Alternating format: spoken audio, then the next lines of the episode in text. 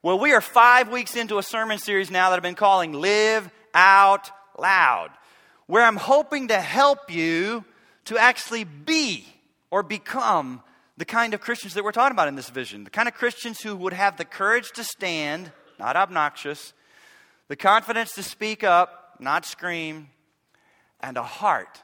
See, this, this is what will keep you from screaming.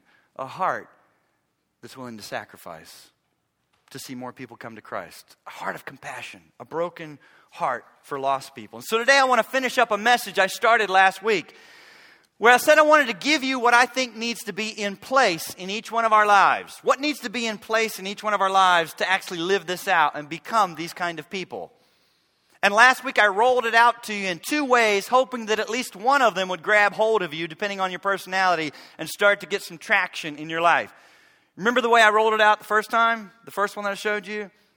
It was a simple equation that I know isn't in the Bible, but sometimes we need handholds and a framework and something that you can remember.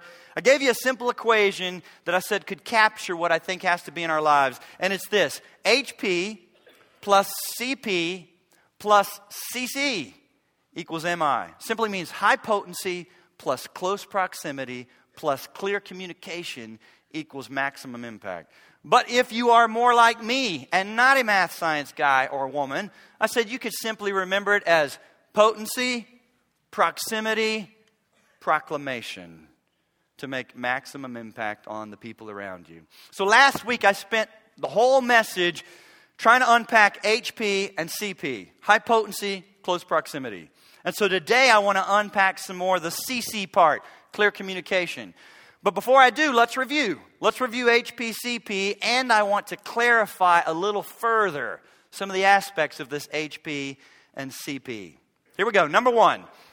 I said, number one, you'll never make an impact on the people around you without being salty and full of light. And by salty, I was told last week by more than one public school teacher and other people, salty now is a bad thing. That's too bad. It's a good thing. And so I, let's keep using salty from the biblical side of it. This is good. I, I was told salty now means bitter, angry, torqued, my panties are in a wad. That's not what we're talking about. You can go be that on your own. We don't need to help you be that. So we're talking salty, full of light from the good biblical standpoint, because that use of salty is going to go away in a few years, just like Michael Jackson and his bad. So now bad means bad again, and salty one day will mean salty. But today, let's use it the way it means. So I took you to Matthew five, Sermon on the Mount, and I said, look how Jesus calls us, not that you should be, folks, but that you are. The question is just how, how good are you at it? He said, you are the salt of the earth. You are the light of the world. But that, that immediately should cause you to have a question that pops in your mind. Okay, if that's the case, I'm the salt of the earth. I'm the light of the world. How do I get salty and full of light? And when I start to get that, how do I keep it? How do I keep that high H P? In other words, how do I get my H P level up, high potency, and keep it consistently up? Not perfectly, but consistently. What would I do in my life to increase my H P? And I gave you some good news, I thought. In a day where we're inundated with so many things, so much information, nine steps for this, eight keys to this, blah, blah, blah, blah. I said, you know what? You can consistently keep your H P, high potency, up, very salty, full of light, by choosing to do one thing. You remember what that one thing was? I took you to Luke chapter ten, and I showed you Mary and Martha, not his mother Mary, but two sisters, Mary and Martha. And you see where in Luke ten, verse thirty-eight through forty-two, Mary chose something that Martha did not. She chose to sit at Jesus' feet and hear his, say it, word. If you'll do that, you will keep your H P level up, high potency. But you might be thinking, but he's not here. She sat at his feet in her home. All right, how would I sit at his feet and hear his word? So I unpacked that a little bit for you. So let me ask you. It's been seven days since we were together. Did you make any changes to choose that one thing? I can't do it for you. Your spouse can't do it for you. No one else can do it for you. Did you Make some changes in your schedule as far as when your alarm goes off, how much T V you watch, how much you surf on the web, to say, I am going to feed and read God's word. I'm gonna, I'm gonna, I've got to, I've got to, I've got to, I'm gonna feed and read on God's word. So you've, you've done some changes in your schedule. Listen to me. If not, it's doubtful that your H P level is any higher than it was seven days ago. Gotta have God's word. And then I said, so let me ask you, have you re-looked at your schedule to say, I cannot fly by the seat of my pants. I have got to have some unhurried time to pray. And one of the best times to do that is before you start your day. At the end of the day, if you want to pray, it'll all be, oh God, so sorry, please forgive me, right? I would love to pray before I head out. And it's amazing how sometimes there's not as much to confess at the end of the day. When you pray and say, help me. I'm going to that job. I'm going to that campus. I'm going to have these meetings.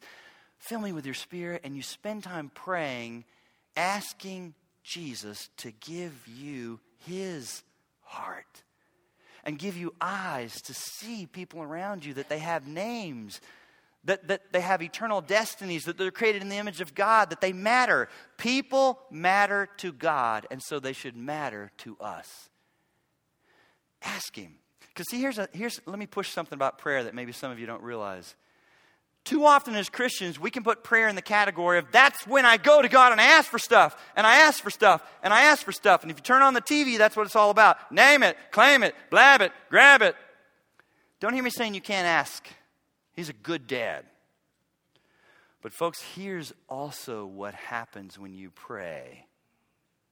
When you get alone and you pray unhurried, spending time with your Savior, not just asking for stuff, but being with him, you start to become more like him through prayer. You start to think like he thinks, have a heart like he has. Did you rearrange anything to carve out just a little more time for prayer and say, I've got to talk to him before I talk to others? That's why I don't have breakfast meetings. Been here twenty years and I've told everyone, not going to meet you for breakfast unless your head is in your hand. Not going to happen. Because I always say, I want to talk to God before I talk to you. And if I have a ton of breakfast meetings, that's not going to happen. I have to be with the Lord. So do you. You don't have to be a pastor and need this. Prayer changes you. High potency.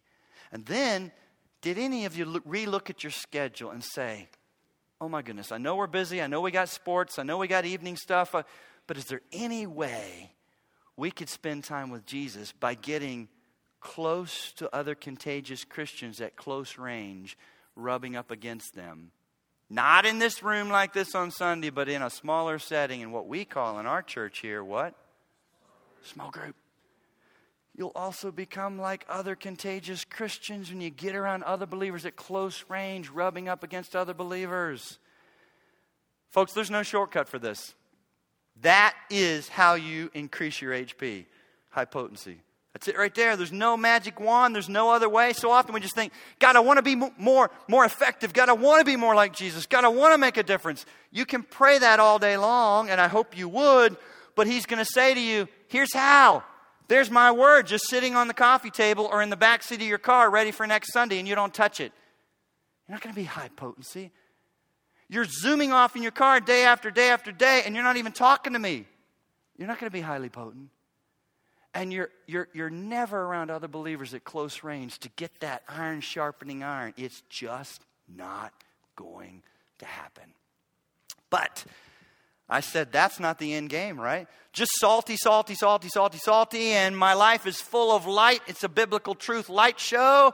Doesn't necessarily impact the world if you're never around unbelievers, or when you are, you wish you weren't. So number two, number two, you'll never make an impact on the world by hiding or working so hard to eliminate all contact with unbelievers. Jesus didn't do that, neither should we. Jesus leaned into the darkness and the decay. But listen, I know this can be tough. I know this can be tough. How do we do that? How we how do we balance that? Leaning into the darkness is not the same thing as diving into the darkness and swimming around there and staying there.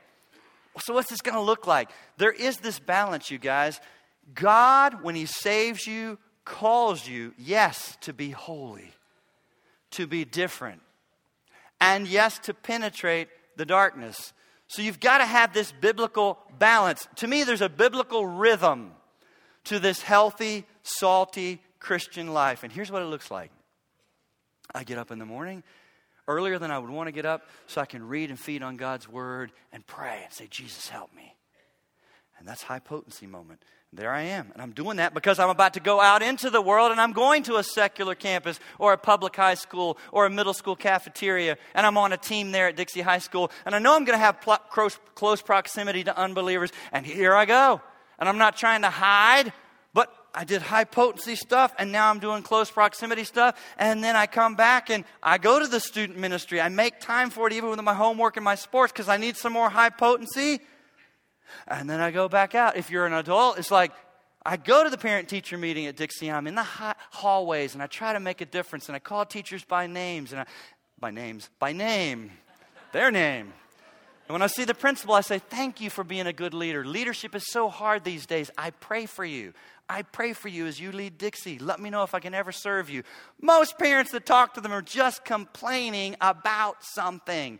I know she knows I'm a Christian. I know she knows I'm a pastor. So I'm making my point to not email her every other week about the textbooks I don't like. I say, I'm praying for you.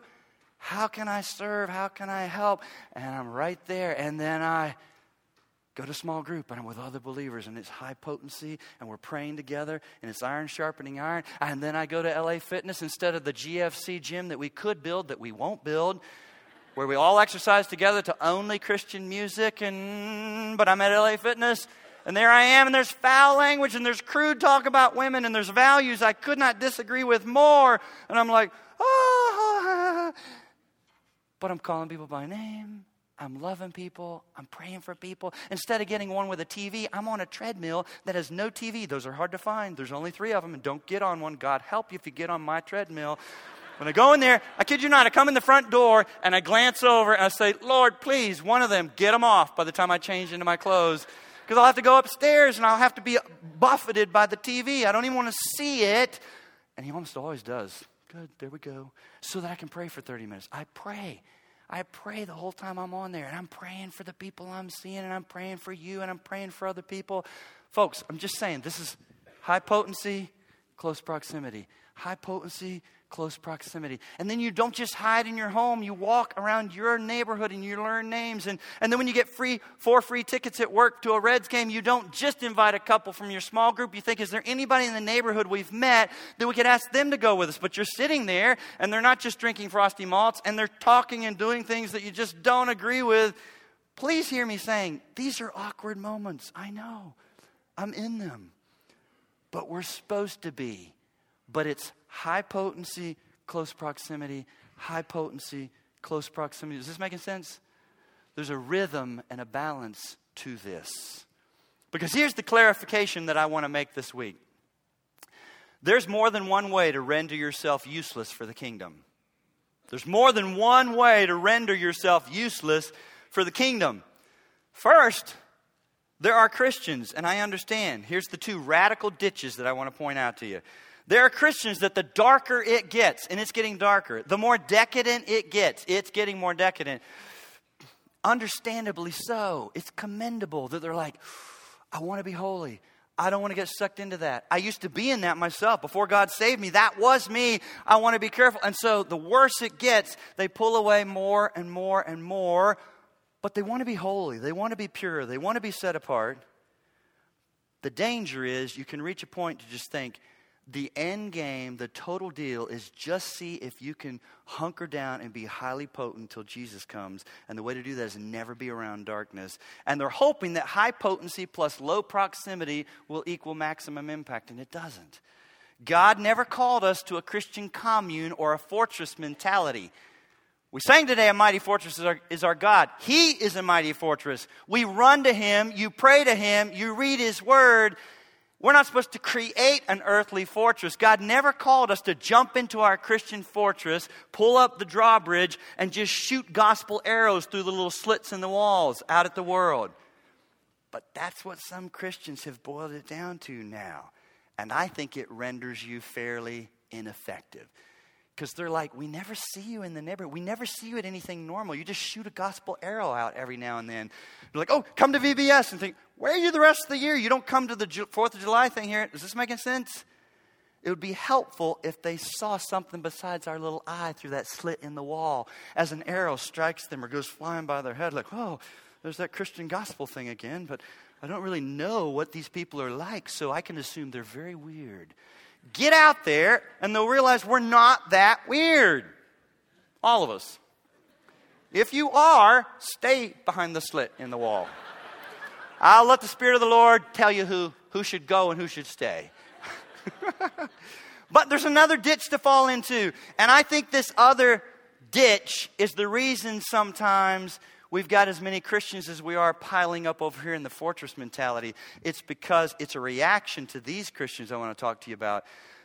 It's Christians who don't just lean into the darkness. They fall into it, dive into it. And these Christians are saying, I don't want to be that. I don't want that to happen to me. What am I talking about? I'm talking about Christians that are off the chart with proximity to unbelievers. And they're not afraid of darkness. In fact, you can find them wherever you find believer, unbelievers. Problem? You also find them doing almost everything that the unbelievers are doing in the darkness with little or no distinction. I call it cheap proximity. Just like Bonhoeffer talked about cheap grace, I call this cheap proximity. What I mean by that is it's the thought that as long as I'm all tatted up, dropping the F-bomb every now and then to prove that, hey, Christians are real hip. Drinking hard, sleeping with my girlfriend like they are, I'll make a big difference. No, you won't. Not unless there's a distinct savor about you, of your Savior, and something distinct about you in the midst of that darkness. You won't make it. God calls us to lean into the darkness, love in the darkness, speak into the darkness, but not be swallowed up by the darkness. I know, this is this can be dicey, and it means it won't look the same for everybody. If you're a brand new Christian, hear me, you perhaps should not go to some of those same places where you were when Christ rescued you. At least for a period of time. If alcohol's been a problem for you and you abused it, abused it, abused it, your ministry probably shouldn't be in the bars. You fill in the blank, whatever it looked like. There's a place for caution depending on where you are in your walk with the Lord. All I'm saying is it can't be all Christians run, shun, and then write about it, and we hope God will reach people. He intends to reach people through us. But we're leaning, we're loving, we're speaking, but we cannot be swallowed up by the darkness. We're to be distinct. Need some help on this? Turn with me to First Peter. Hey, how about this? Let's use our Bibles. Wouldn't that be cool?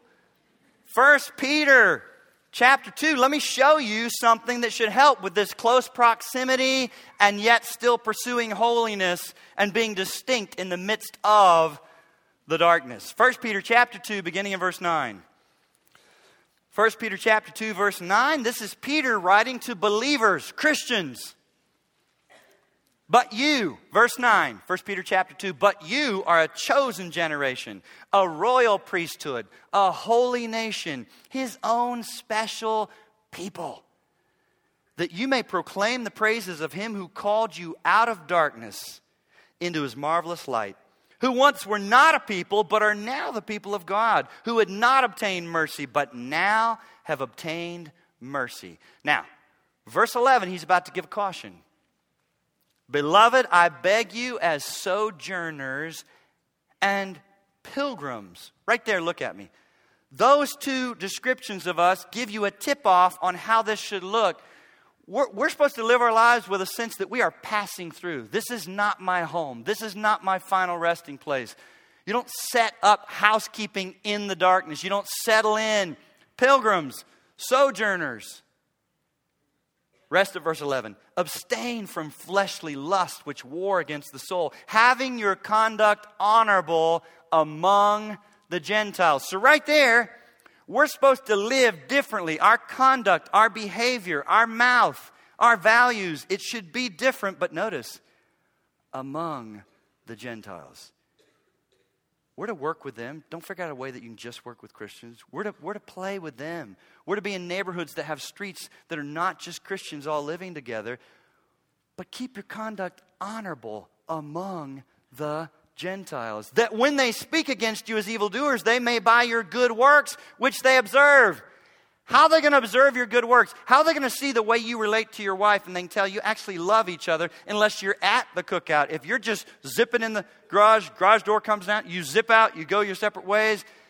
But when they see a Christian marriage and say, they're observing it. When they see how you interact with your children or train your children, when they, whatever it is, they've got to be able to observe it. To observe it, they've got to be close to us. When they observe your good works, they will glorify God in the day of visitation. Jump over to First Peter four, chapter four, verse three. First Peter chapter four, verse three. But here's what I'm going to do. You keep looking at your Bible. I'm going to read it from the Holman Christian Standard Version. That's a newer version that came out a couple years ago. I really like how it says this. For there are, First Peter four, verse three. For there has already been enough time spent in doing what the pagans choose to do. Carrying on in unrestrained behavior, evil desires, drunkenness, orgies, carousing, and lawless idolatry. So they are surprised that you don't plunge with them into the same flood of wild living, and they slander you. Listen to me. Lean into the darkness. Show up at cookouts. Play in a ball league. But, but if there aren't moments that they're not surprised by what you do and don't do, something's not right. Does that make sense? Especially if they knew you before you were a Christian. Like, well, you used to always do this. Or you used to, you never had a problem with that before. They ought to be surprised that you don't plunge with them into the same wild living. And here's what will happen. And they'll slander you. The N I V says, and they'll heap abuse on you. Right? Surely you've experienced some of this. What, you think you're better than us? You always did this before. What, what, what? Let me give you for instance. So you work for Delta and you've got those layovers and you go to other cities and then you all spend a, a night in a hotel together.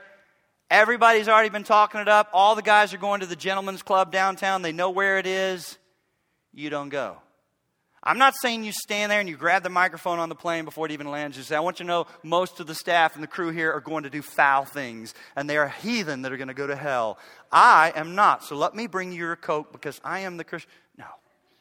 Even in the shuttle from the airport to the hotel, you're not preaching at them and condemning them. But you're just quietly, aren't you going? No, I'm not going to go. I'm going to go ahead and call my wife. I got work to do. But they're still going to be uncomfortable because they want you to do what they're doing. There ought to be times that they're surprised that you won't plunge with them into the same flood of wild living and they will slander you. Leaning into the darkness, loving in the darkness, speaking into the darkness, but being distinct, still pursuing holiness. Savor of Jesus, not looking to compromise for the sake of the darkness. Too often Christians think, again, cheap proximity. If you just have a tattoo, lost people just fall to their knees and say, what must I do to repent? You know what? Spiked hair, everything on me's pierced. Now I'm going to reach tons of people. Please know, I don't care one way or another. Keep your spiked hair, your tattoo, if your last name's not Bigney. If it's Bigney... There's no college money for you. There's no air conditioning for you. And you will walk wherever you go. That's grace, baby, right there. I jest. Sort of, yes. If you've got any sense, big knees, wait till after you are out of college to do any of that. But seriously, right? You may choose some of that. That's not, believe it or not, unbelievers are not altogether put off by fuddy-duddy people. Sometimes they're actually drawn to different. Wear double-knit stuff that's out. And have your hair doing what it only did twenty years ago. It's okay. Here's what we're really looking for. There ought to be something about you that they think, she has something I don't have. She has a joy. She has a contentment. She has a peace. She engages people. She loves people in a way that I don't. Their lives are broken. They are hurting. It's not superficial stuff. I don't think they think, oh, green hair and something through the middle of their head. I think I could talk to them about Jesus. That's not that important. So if you are a Christian that chooses to drink, and I know some don't, Let them know as you're drinking with them why you don't get sloppy drunk when they say, hey, why not number four, number five, let's keep going. Let them know why you don't sleep with your girlfriend, why you don't sleep with your boyfriend. Let them know why you don't talk bad about your husband or your wife when everyone else does. Let them know why you don't talk crass about girls and treat them like sex objects. Let them know why you don't badmouth the boss and complain about every policy and all decisions that are made there at work. And by all means, please let them know why you're plugged into a small group of other believers at close range. Don't keep it a secret. When things come up, feel free to talk about it like they talk about their stuff and say, oh, on Thursday night when we were having our Bible study. Oh, on Wednesday night when we were at small group. Oh, don't keep it a secret. Lean into the darkness, but keep pursuing holiness. And so there'll be opportunities where they will ask, why that? And you'll need to speak. And there'll be times that God will prompt you to speak even when they don't ask, but do it in love, with meekness and humility, not anger and condemnation. And that leads us to C C, clear communication. This equation fails, you guys. If you just go H P, high potency, and you even just go C P, close proximity, and you never get around to C C, clear communication, it fails. Let me get you to go back where we were last week, John chapter seventeen. But I'm going to read one verse further than we read last week because I saved it for today. John seventeen. John chapter seventeen, I said, is Jesus' high priestly prayer where Jesus, if you're here and you're a Christian, this is Jesus praying for you before you were ever born. Jesus praying for all the future believers and Christians. Very cool. John chapter seventeen, verse fifteen. I do not pray, Father, that you should take them out of the world, but that you should keep them from the evil one. They are not of the world, just as I am not of the world. Sanctify them by your truth. The word sanctify means set apart, preserve, distinct, different. Sanctify them by your truth. Your word is truth. As you sent me into the world, I also have sent them into the world. And for their sakes I sanctify myself, that they also may be sanctified by the truth. Now look at me before we read the new verse, verse twenty. Did you notice all the reference to truth? Word, truth, word. It's all packed in those few verses. Get this. He has sent us into the world.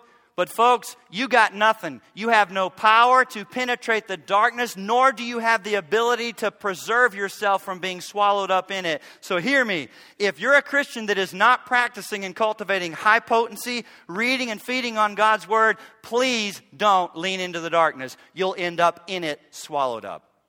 Does that make sense? Once you get there, you got nothing that's going to change lives if you don't know God's word and you don't have truth. That's what penetrates the darkness, and it is what preserves you as you know God's word and your mind is being renewed by God's word.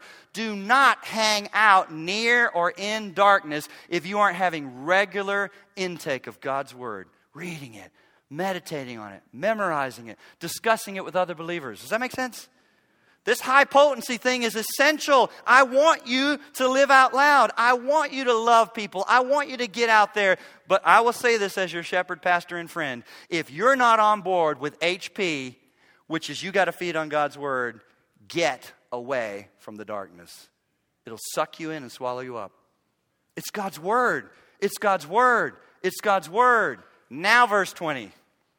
I do not pray for these alone. So he's praying and he has believers right then. He's got disciples right then. He's got followers right then. But watch this. I do not pray for these alone, but also for those who will believe in me through their word. Oh, wow. Did you see what just happened?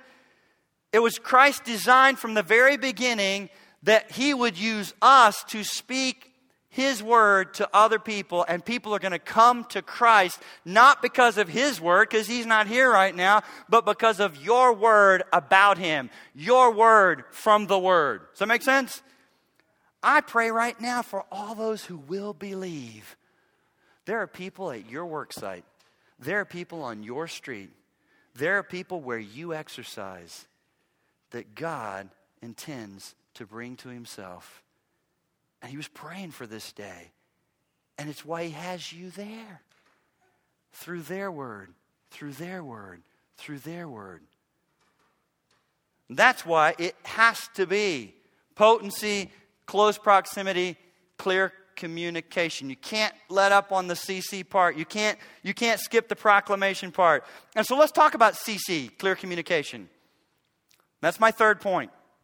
Number three, you'll never make an eternal impact on people around you without speaking words. But maybe you have been thinking, okay, where would I begin? Of everything I could say about heaven, hell, God, sin, so many issues, what should I say? Where would I begin? That's what I want to talk to you about in the time that remains. What words? Now, please know, just like I've said a number of times in these messages, there is no one way to do this. So just take a sigh of relief. There's not just one way. Not just one way to do this. And also remember, you don't have to give it all in one conversation with unbelievers. In fact, usually it's best don't. Don't do that. Don't parachute in. And you've been praying, you've been so scared, and you're like, today, it, it's going down today. You parachute in, unzip your backpack of gospel truth, shake it on everyone in all detail, and then zip up and out. Whew, done. Never have to do that again. Hallelujah. But I was obedient. And it was a joy. Folks, every now and then I have an opportunity to give the whole, but it's rare. I'm just looking for a little seed here, a little bit of salt here. Shake it. Shake it. Shake a little bit. Some on you too. Shake. Right? And so let me tell you what some of that should look like. I've got in my mind four components, critical information that people need, that I think to become a Christian. It's these four pieces. Again, I didn't get it from the Bible, but I think it's helpful. Ready? What are some of the words? People have to know what the Bible says about God, us, and by us I mean humanity, human beings, Jesus, and you. And by you I mean that person standing in front of you that you're talking to, that individual. God, us, Jesus, you. In other words, people, people have to know first that there is a God. There is a God. But not just that there is a God. You don't get to create him any way you want. It's not what you wish. I hear people say to me all the time, well, I've just always thought that God was a lot like. Well, that's really groovy, but whatever. There's a lot of things I think. Doesn't make it true. Who is he? That he's not just love, and that he's holy, and that he's just. Who is God? Then they need to know who we are as human beings, and it's usually a shock to most people because it's not what they were thinking. They think we're all pretty good, at least them. There are bad people, but I'm not one of them. So that's a shock, what God actually says about us as human beings. And then Jesus, listen to me. If you just talk about God in big, fuzzy, generic terms and you never get around to Jesus, people will not become Christians. It is Jesus. You've got to talk about Jesus, who he is and what he did, that he's not just a do-gooder and a teacher and a wise sage. He's a savior. He came to give his life in payment for our sins so we could be rescued. You've got to talk about Jesus. And then you. The gospel calls for response. They must believe. They must repent. They must say, yes, Lord Jesus. They must surrender their lives and receive this good gift. So, God, who he is. Us, who we are in light of who God is. Jesus, who he really was and what he did. You. You have to make a decision. Not your mama, not your best friend, not your favorite teacher. You. Every single person will stand alone before God and give an account. You. Now, this also shouldn't surprise you. You can use many places in the scripture to get this done. Because I want to say, as often as possible, with whatever pieces of those uh, truth that you're trying to share, use the Bible. Quote the Bible.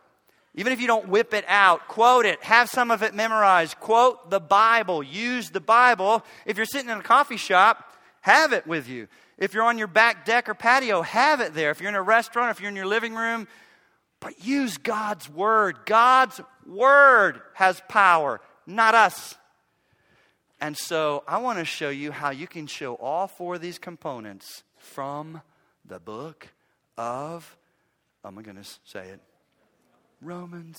It's not the only place you can go, but it's one of my favorites. So let me show you how this would work. And here's what I did. I knew we'd be running out of time, so I'm not going to be able to unpack this in detail, but I put it in detail in your outline Think this through some more. Discuss it some more at small group. I put it there in your outline. How could you use Romans to show God, us, Jesus, you? But look at this. Let's look at it a little bit. Romans chapter one. Oh my goodness, you can show God from Romans one, because Romans one, eighteen to twenty says, first of all, there is a God, and you know it. You know there's a God. How do we know that? Because it says they are without excuse. Romans one, eighteen to twenty.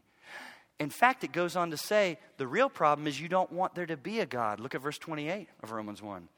And even as they did not like to retain God in their knowledge. I know there's a God.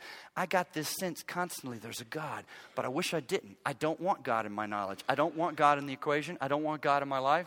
See how this is working? And he's not just a God of love. You can go to verse eighteen in Romans one and say, oh, wow, for the wrath of God is being revealed from heaven. Yes, there's John three sixteen, and it's absolutely true. For God so loved the world that he gave his only begotten son. But there's Romans one eighteen that says he's not just a God of love. If you reject this free offer of the gospel, he's a God of wrath. God. Us. Oh, my goodness, you can show truth about who we really are from Romans. First, in Romans one, eighteen to twenty, you can see that the truth that we do have, it's not a lack of information problem. Human beings do what with it? They suppress it. And Romans chapter two, verse fifteen. You don't have to grow up in church to know there's a right and wrong. You don't have to have memorized the Ten Commandments from a list on a Sunday school wall, because those days are so over now. So few people grow, growing up in church. You know what Romans two fifteen says? They have God's law written on their heart and their conscience, either excusing or accusing them. You know there's a right and wrong. And then Romans three twenty-three. Ooh, for how many? This shows you your true condition. For all have sinned. Not just there's some bad people out there somewhere doing bad things, but I'm not one of them. For all have sinned and fall short of the glory of God. You can show them the truth of who we are in light of who God is from Romans. Then what about Jesus? Oh, some of my favorite Jesus stuff is in Romans five. Romans five. Verse six, for when we were still without strength, in due time, Christ died for who? The ungodly. Not people who already think they're pretty good. For the ungodly. Verse eight, but God demonstrates his own love towards us in that while we were still sinners, Christ died. Oh, you get great. Who is Jesus and why did he really come in Romans five? And then the you. You got to respond. It's your decision. You must believe. You must repent. Romans ten. Romans ten. And see, if you wanted to, you could mark your Bible and have these places in it. And in Romans three twenty-three, you could say, now go to Romans ten. You have written that in there. Romans ten, verse nine, that if you confess with your mouth the Lord Jesus and believe in your heart that God has raised him from the dead, you will be saved. For with the heart one believes to righteousness, with the mouth confession is made to salvation. For the scripture says, whoever believes in him will not be put to shame. From Romans, you can show God. He's real. He's holy. Us. We take the truth we do have and try to stuff it and hide it. We have God's law in our heart. We know there's a right and wrong, and we are sinners. Jesus, he died for sinners. He died for the ungodly. And then you. Will you respond? Will you follow Jesus? Will you repent? Will you make him Lord? Will you say yes? Will you turn away from the way you've been going? And real quick, with the last minute and a half that I have, I want to say this. The thing that I often run into when you start talking this way is people will start throwing you nuggets of what I call religion. Oh, but I grew up in the church. Oh, but I was christened as a baby. Oh, but I was baptized as an adult. Oh, but I've taught Sunday school. Oh, I'm a church member. Oh, I light some candles. Oh, I burn incense. Whatever it is, it looks different from different. But folks, I just call all of that religion. Because it's focused on what you're trying to do to be in right standing with God. And so you've heard me say it, but I, I think it's helpful. I'll say to people, here's the big difference between what you're talking about and what I'm trying to share with you. Religion is spelled, say it, D O. Because it's all about what you're trying to do, and you hope you do enough of the right stuff to be accepted by God, and go to heaven, to be forgiven. Whereas what I'm trying to show you is a relationship with Jesus Christ that's at the heart of Christianity, and the gospel is spelled, do it with me, D O N E, because it's focused on what Christ has done for us that never needs to be done again. And you must believe in Him. No one else has done for you what He's done. No one else has solved your biggest problem. So this is hugely different. You believe and you receive, but you have to have empty hands to do this. Most of the time their hands are filled, filled with their own good works or righteousness or whatever. It's very hard for people. Really? That's, yes, that. Now, for the sake of time, we can't do it. But if you want to know where in the Bible, I don't use this with people I'm trying to point to Christ. But for you as a believer to just feed and rejoice, Hebrews nine and ten are two of the best chapters to show you distinctly the difference between religion and and relationship with Jesus. Do and done. Oh, love it. Because it will say He's offered one offering for all time and has sat down at the right hand of the Father as He brings people to Him now who are saved forever. The whole thing is, this is so different than religion, so different than tradition, so different than everything else. Jesus, let me ask you, what do you have in your life? Religion? Or a relationship with Jesus Christ? I'm glad you're in church. I'm glad you're in a good church. But you could be in this church and still not have what I'm talking about. It would break my heart. Do you have religion or a relationship with Jesus Christ? Do you know Him? Is He your Lord and Savior? Have you reached a point in your life where with empty hands you've received the free gift of eternal life? Here, here's the way I would put it. Religion is all about you trying to achieve a life. And it's exhausting or filled with pride because you think how well you're doing this. Christianity and the gospel and a relationship with Christ is all about receiving a new life. And you do that by grace. You don't deserve it. Through faith, you can't earn it or work for it. In Christ alone. There are not dozens of ways to be right with God. Please don't believe the lie they're teaching you in philosophy classes. Don't believe the lie that's out there that there's many ways to God. There's not. There's not. It'll land you in an eternal hell. Jesus is the only way. By grace alone, through faith alone, in Christ alone. Come to Christ. Come to Christ. Do you have a relationship with Jesus Christ? You could have that today. Not by giving some money here, not by signing up for class, not by serving, but by believing and confessing Jesus is Lord in my life. Yes. Oh God, I pray that You would work in our hearts. Lord, that You would excite us if we're here and we know You about what You've done, who Jesus is. And help us to lean into the darkness and love in the darkness and speak in the darkness without being swallowed up by the darkness. May we continue to be distinct. May there continue to be places and points and times where they are surprised that we do not run with them in the same flood of wild living. And yes, they may slander us. And yes, they may heap abuse on us. But we're going to keep loving them. Loving them. And Father, I pray for anyone here who doesn't know You, that You would draw them to Your Son, the Savior, the sacrifice that would change their eternal destiny forever. Lord, work in each one of our hearts, I pray in Jesus' name. Amen.